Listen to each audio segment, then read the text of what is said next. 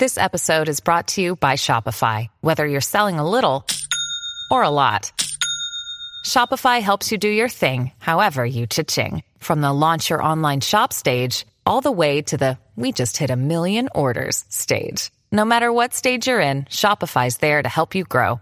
Sign up for a one dollar per month trial period at shopify.com slash special offer, all lowercase.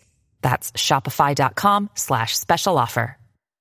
With threats to our nation waiting around every corner, adaptability is more important than ever. When conditions change without notice, quick strategic thinking is crucial, and with obstacles consistently impending, determination is essential in overcoming them. It's this willingness, decisiveness, and resilience that sets Marines apart. With our fighting spirit, we don't just fight battles, we win them. Marines are the constant our nation counts on to fight the unknown, and through adaptable problem-solving, we do just that.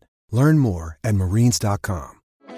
Support for this podcast comes from Frito-Lay and the two thousand twenty-three Snack Bracket Championship. The Frito-Lay Snacker Challenge is underway, and fans are voting on their favorite snacks to crown champion. We're talking about primetime matchups between the best sixty-four snacks in the land. Will Ruffles Ridges reign supreme?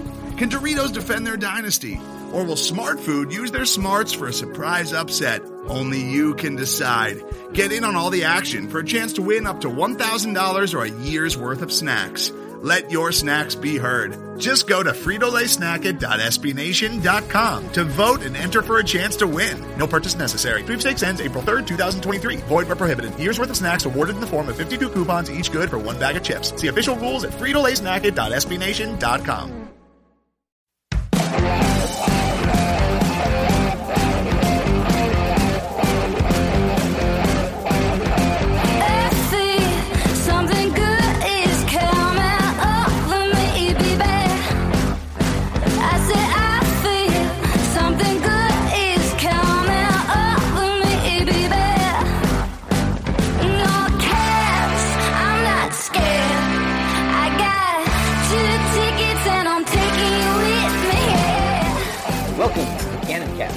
Podcast from the Cannon, an S B Nation blog covering your Columbus Blue Jackets. I'm P D, and I'm here with Josh Quieson. How's it going, Josh? Pretty well. How are you? Doing very well. Good to see you again. Uh, the Jackets were in action last week, and it was a very up and down week. They went one, one, and one. Uh, starts with a another road defeat, this time in Toronto. Uh, came home, had their first loss past regulation to Anaheim. And then they went on the road and actually broke their road losing streak with a narrow overtime victory over the Seattle Kraken in their first ever trip to Seattle. So, you know, we've talked a lot about the the road woes the Jackets have been having. We had an article last week about that. The fact that it was just a one-goal loss to Toronto, the fact that they got a win in Seattle. Do you see any signs that they're maybe starting to fix their road problems, or do you still see issues there? I mean, there's still issues. A win is obviously... you know, taking that first step, but that Toronto game, mm-hmm. I you got to give them props for not folding when it was, I think, five to one. But yeah. At the same time, that one is the score is very deceiving. The final score, uh, sure. considering what was it, the last three minutes they put two goals in, with one coming in the last second of the game. So, yeah. I mean, with a team like Toronto, they can shellac you pretty easily if they uh, if they get going. But see, the Kraken game this week, I have a one year old at home, so it's pretty hard to stay up with those uh yeah yeah those late games. But so I'm watching it, and I'm up four to one, so I'm like, oh cool, I can uh, I can probably take a nap for the third period and chalk that one up as a win. But of course I was unable to fall asleep, and I'm checking my phone, checking the, the updates on that one, and of course they tie it, so I have to watch overtime. But I mean, that was a, that was a tough one to watch. Like, I almost you almost expect it now that they're gonna, if they give up a goal, then I'm like, oh, here, floodgates are open. And I, what was this one? Seven seconds apart, something like that. Something really quickly that they scored two goals when uh, when Geeky had the answer to the uh, the third goal. Yeah, it it was uh, yeah it was twenty-two seconds between goals there in Seattle. It was it was against Toronto that they gave up two goals in seven seconds. That, okay, which is just absolutely in the same week. So yeah, but yeah, it's that, and uh, closing out periods has just been brutal. But yeah, I mean, they salvaged it, but it was it was a win where you still didn't feel great about it. You felt great with the extra point, but uh, letting an expansion team come back on you with uh, three goals in the third. It's not a great feeling. But uh, heading on that Western Canada trip to get those two points out of the way and, you know, get off on the right foot, I guess, is, is huge going forward. So we'll see how they do on this trip. And I guess even if they end up playing Calgary on Saturday, you probably heard that they uh, are postponing them up until Thursday, I think. Yeah, yeah. Cal- Calgary is, is postponed until at least Thursday. We're supposed to play there Saturday. Saturday. Uh, I'm not getting my hopes up about, about going to that one. And then I saw that there are some Carolina Hurricanes players that just yeah. went on the protocol in Vancouver, which is where the Jackets are going to be on uh, uh, just uh, t- tomorrow. Yeah, and to Tuesday tomorrow, night, yeah. the Jackets are playing in uh, in uh, Vancouver. So that uh, is a situation to keep an eye on for sure. Very alarming, of course. Um, but yeah, back to the hockey. I agree. The late the late period things, that seems like an issue that has been plaguing the team for years now. I don't know if it actually is or if it's just confirmation bias that every time it happens, we're like, oh, God, they always do this, you know, but it seems like it's an issue. And and that feels like an inexcusable one to be, because that's a, it's and that is a totally a mental problem, right? If you're looking ahead to the intermission break and so you just start loafing and you, you cannot afford to do that. If anything, I feel like when it's down to the final minute or so, players should be looking to empty their tank. Because you know that's going to be your last shift of the period, so you might as well go all out and give all your effort into it. Um, so for them to just loaf in the final minute um, and the teams take advantage of it, it's it's really frustrating. Um, and giving up goals in quick succession like that, again, that feels like a mental problem. Like it's just a complete lack of focus. Um, when, if anything, if you've just given up a goal. Response shift.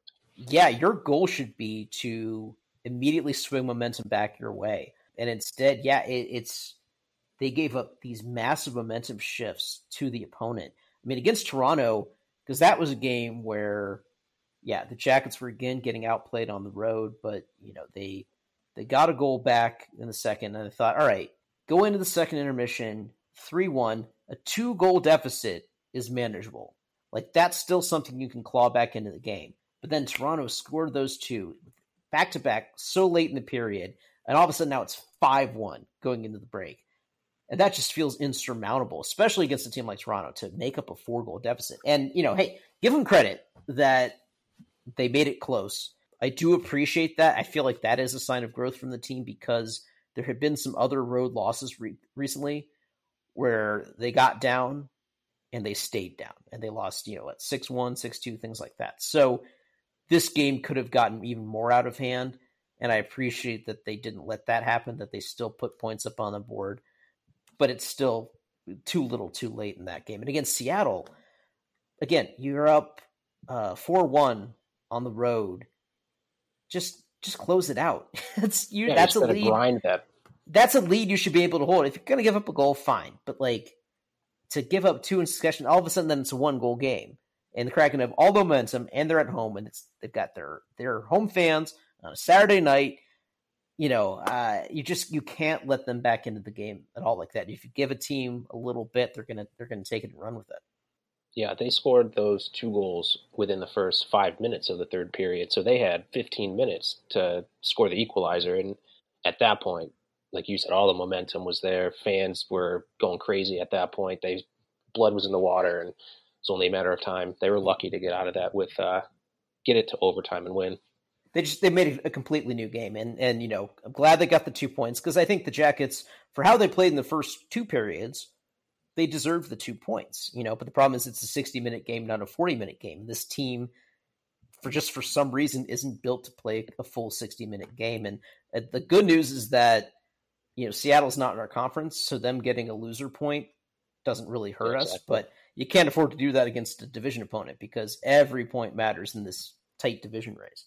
So we talked about, you mentioned the road trip and we've got these games coming up. So in advance of the road trip, they made some call-ups, which we you usually see that when you're going off on a long trip like this, you want to have some extra bodies just in case something happens because it's harder to get guys up or down from Cleveland.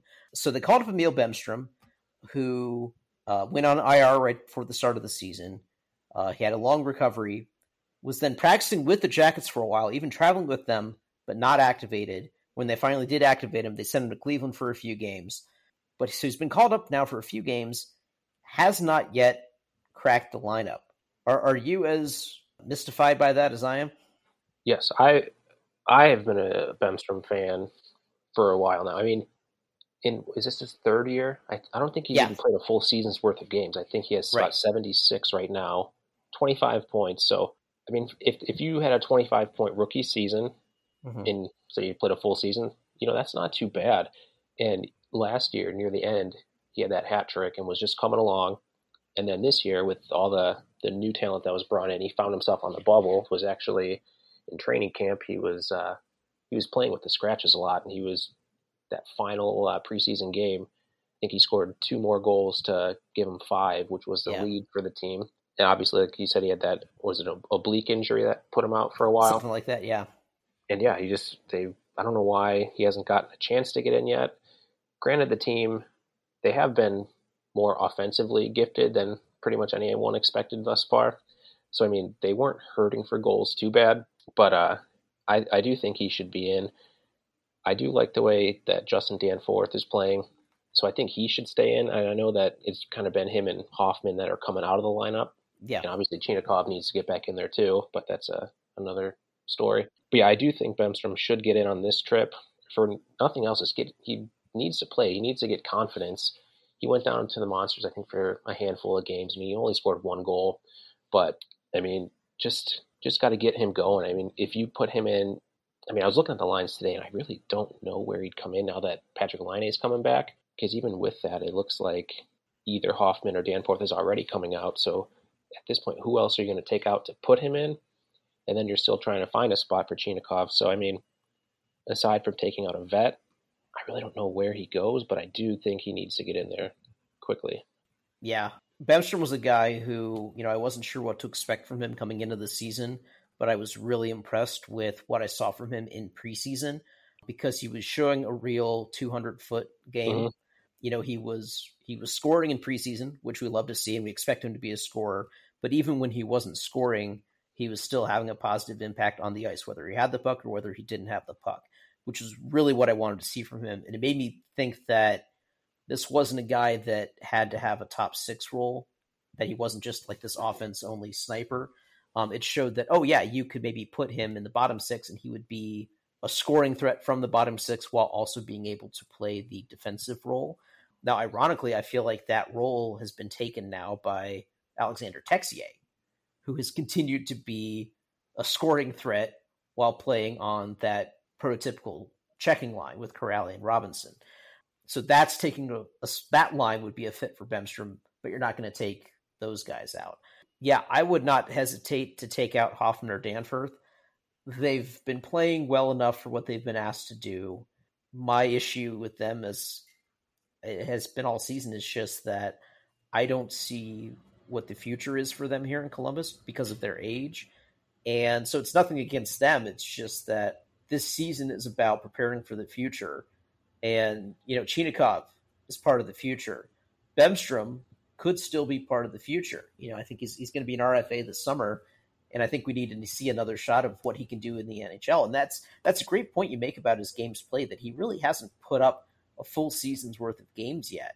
So that I think there's still a lot more to see from Bemstrom that we haven't had a chance to see because of stoppage, you know, season stopping, because of his own injury issues and all that. But if he's healthy now, you got to play him. And, and both of these guys, Bemstrom or Chinnikov, it doesn't do them any good, their development, for them to be scratched.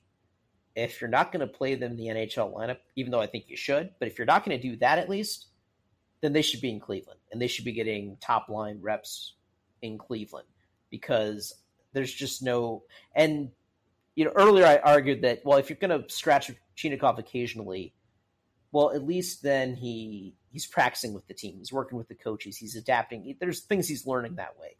But now it's been, what, like four straight games or so that he's been scratched? Mm-hmm. That is too many games in a row for him to be scratched. If that's going to keep happening, you got to send him down.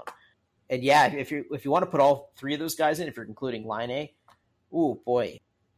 Gus Nyquist, I think, is, is a guy who I've yet to see enough from him, so I maybe consider giving him a break. You know, then there's the question about Cole Sillinger. You know, there's a chance that they could still send him to Team Canada for World Juniors. where do you fall on that? Do you think that that's worth doing? I do. I think he has hit a wall a little bit, got off to a great start, and he's not, he doesn't look overwhelmed most games. Mm-hmm. I do think they would do it if they're, if he wasn't playing in the middle and they had better center depth. Right. I think they're just worried about the, the depth down the middle, and that's what's holding them back from letting him play with for Canada. But I do agree that it would be good for him, good for his development, and even just to get more confidence back, because he's gonna he would be a big part of Team Canada. And like, yeah. I read that uh, World Juniors is just the dream of every Canadian kid growing up. So I mean, he probably wants to go, but like in all his interviews, he's saying all the right things. Yeah, I, I do think that it would be good for him and even good for the team, like you said, just to we can get some new blood in there, because like you also mentioned, it is about seeing what we have going forward. And Sillinger is going to be here. He's eighteen, so mm-hmm. we have a lot of time for him. Sure. Uh, but yeah, so we'll see. It, I read that it, they've said uh, this could be like a dropping off point if they do make a change to, and, you know, decide to let him play, where they could leave him in Canada. So we'll see where that goes. The tournament is being held in Alberta. Um, I believe Team Canada is having their camp in Calgary. So when the Jackets are there, yeah, he could just stay there. I'm still of the position that he should stay with the N H L team, because I feel like this is where he will learn the most and develop the most. He's got to learn to be an N H L player. So the best way to do that is to stay in the N H L. As you said, the center depth, that's also a reason to keep him here. If this team still wants to be competitive, which they are for now, then I think, you know, you need to have that center depth. But I think you have at least talked me into not being upset if he does go to Team Canada, because I think Danforth could fill in in a center role, and it would give both, you know, Bemstrom and Chinikov a chance to get back in the lineup as well, which could be useful for seeing what those guys have. One last prospect I wanted to discuss was uh, Jake Christiansen, who got called up, so he could be in line to make his N H L debut at some point on this trip. He's been with the Monsters all season. First of all, for people who just aren't as familiar with him, how would you describe Jake Christiansen as a player? I mean, this year he stepped in and he's been playing top pairing minutes for the Monsters. He's been leading the way back there. He's got eighteen points already this year, twenty-one games. So he's almost playing point per game on the back end. He was undrafted and is well on his way to being an all-star this year for uh, for the Monsters. Um, he's definitely been leading the way back there. He, uh, I honestly, I wouldn't be surprised to see him slot in tomorrow if uh, if they wanted to get him in. He's from uh, he's from Vancouver, so I mean, okay. what better uh, sure. what better time to get him into the lineup for a game? But yeah, I remember when they signed him out of uh, Everett, and you know he put up big numbers there too. And I, I wasn't really expecting him to really ever make the Jackets. He would just seem like a depth signing for the Monsters, but I mean, by and large, he has exceeded all expectations and just been a rock back there for them. He's I think he's a plus. plus five or plus four at this point too. And uh, the Monsters haven't had that great of a goal differential. They've been hanging in there, but for him to be a positive uh, on the back end and leading the way in points has been uh, very impressive. Yeah. You know, I remember when the Jackets signed him, because they signed him the last time the Jackets were on the Western Canada road trip, which was early March of twenty twenty. And the, se- you know, the season was just a couple weeks away from shutting down. And I remember it was kind of flew under the radar that they made this signing, that, you know, this guy was playing in the W H L, was going to finish the season, and then, you know, would be able to join the Monsters next fall. It is interesting how his stock has risen. It feels like the Jackets recently, they've had this knack for these players that they draft in the late rounds or that they sign as undrafted guys, but they catch these guys right as they are about to take off. You know, they get these guys that are late bloomers, late risers, but they do catch them on the upswing. The fact that he is such an offensive talent, it's great to hear that he's putting up these points in Cleveland. And with Adam Boqvist getting injured, and Boqvist have been playing so well. Yeah. So you, you hate to see a guy get injured anyway, but especially when he's on such a heater. Um, so I think that would be a perfect opportunity to get Christiansen in there to replace the offense that Boqvist provided. Not that they need it since they have uh, Bean and Werenski, but he was he does man, I believe, one of the top, I think it's a top power play unit in Cleveland too. So, I mean, he has that, those skill set where you can play him in a sheltered role, you know, five yeah. on five. But uh, if you did want to try to get some of that offense out of him out there, you could throw him out there on a power play unit and see what he has. Yeah. Why not, right? All right, we will be back in just a little bit to talk about our former coach in the news. Today's episode is brought to you by Cars dot com.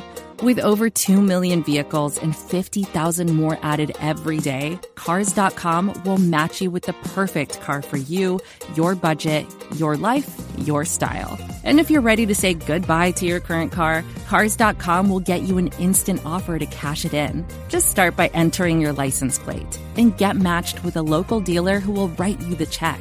So whether you're looking to buy or sell, just go to Cars dot com. It's magical.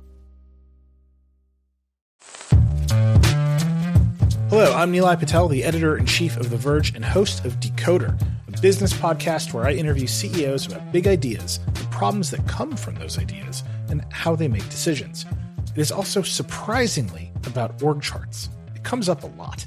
We're launching a new limited series that we're calling the Centennial Series, where I talk to C E Os of companies that are over one hundred years old, like Xerox, Barnes and Noble, and more. There's no hundred-year-old company that's without its struggles, and it's been fascinating to talk to these C E Os about which parts of these companies' history are important and which parts they can let go. A little spoiler for you, if a company is over one hundred years old, there's a lot of drama to talk about. It's been a good time. You can listen to the Centennial Series right in the Decoder feed. New episodes of Decoder are out on Tuesday, and the Centennial Series is out on Thursdays. Check it out. We think you're really going to like it. You can get it wherever you get your podcasts. All right, and we're back. John Tortorella, our former head coach, who's now a analyst for E S P N, he was the point of discussion last week uh, based on comments that he made about uh, Trevor Zegras and Sonny Milano. Um, of course, last week, uh, last Tuesday in Buffalo, those two combined for a highlight reel goal that is an early goal of the year candidate. It's maybe one of the more impressive goals I've seen in a long, long time in hockey. Trevor Zegras did the the quote-unquote Michigan move where he lifted the puck up onto his stick, but instead of scoring the goal himself, he flipped it over the net where Sonny Milano then batted it out of the air into the goal. Super, super impressive goal. And Torts gave credit for it being a cool goal, but then he then questioned whether or not it was good for the game. Uh, he acknowledged that if he was coaching those guys, that he would maybe have a discussion with them after the game about it. He said that he felt that the game was getting away from what it should be, that it should be a hard game. Now, a lot of people obviously have been taking issue with what Torts said. What, what do you agree with Torts, or, or do you also disagree with Torts? Uh, I'm going to be a, a fence sitter here. I I get what Torts is saying, but at the same time, I, I can't remember who was sitting next to him, but it it's undeniable. You can't deny that it is good for the game. He said it's been viewed fifty million times.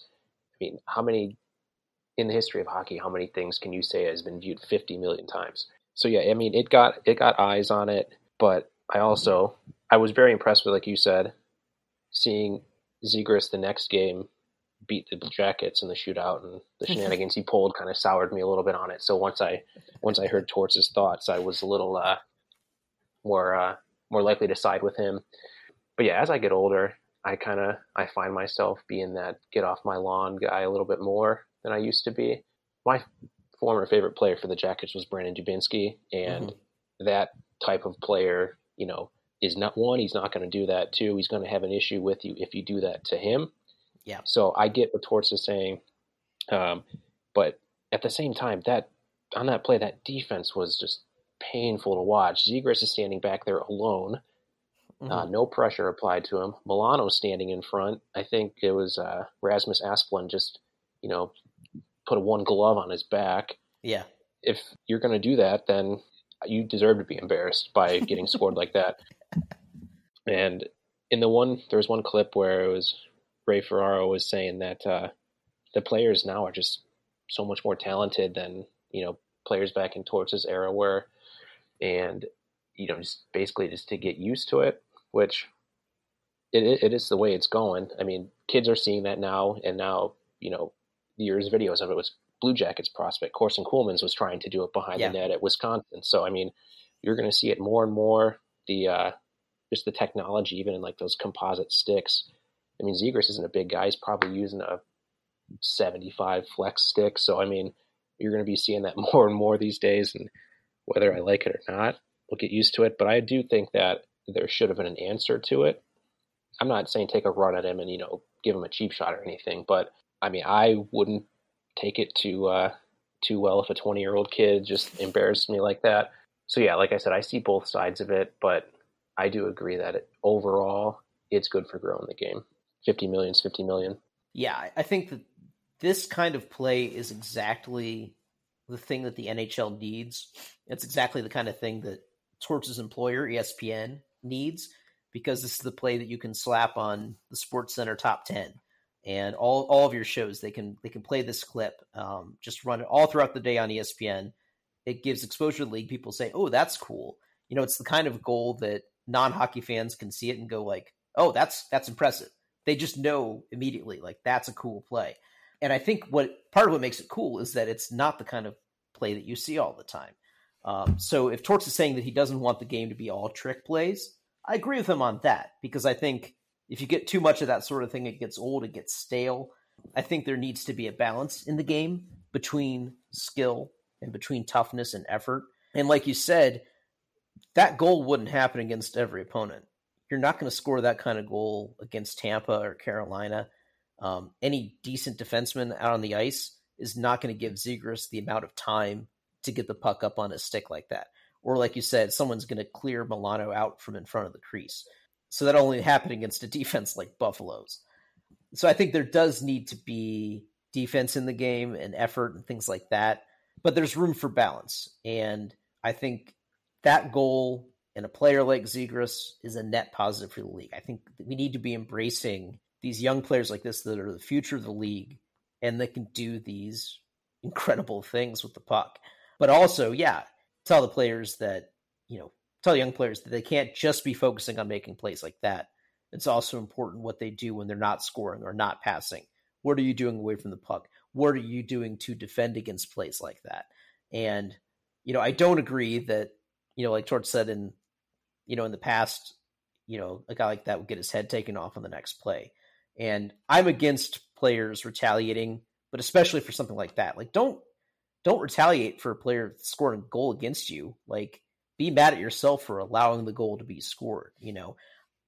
I understand you want to retaliate if, like, a player gets hurt, but don't just retaliate because your feelings are hurt, you know.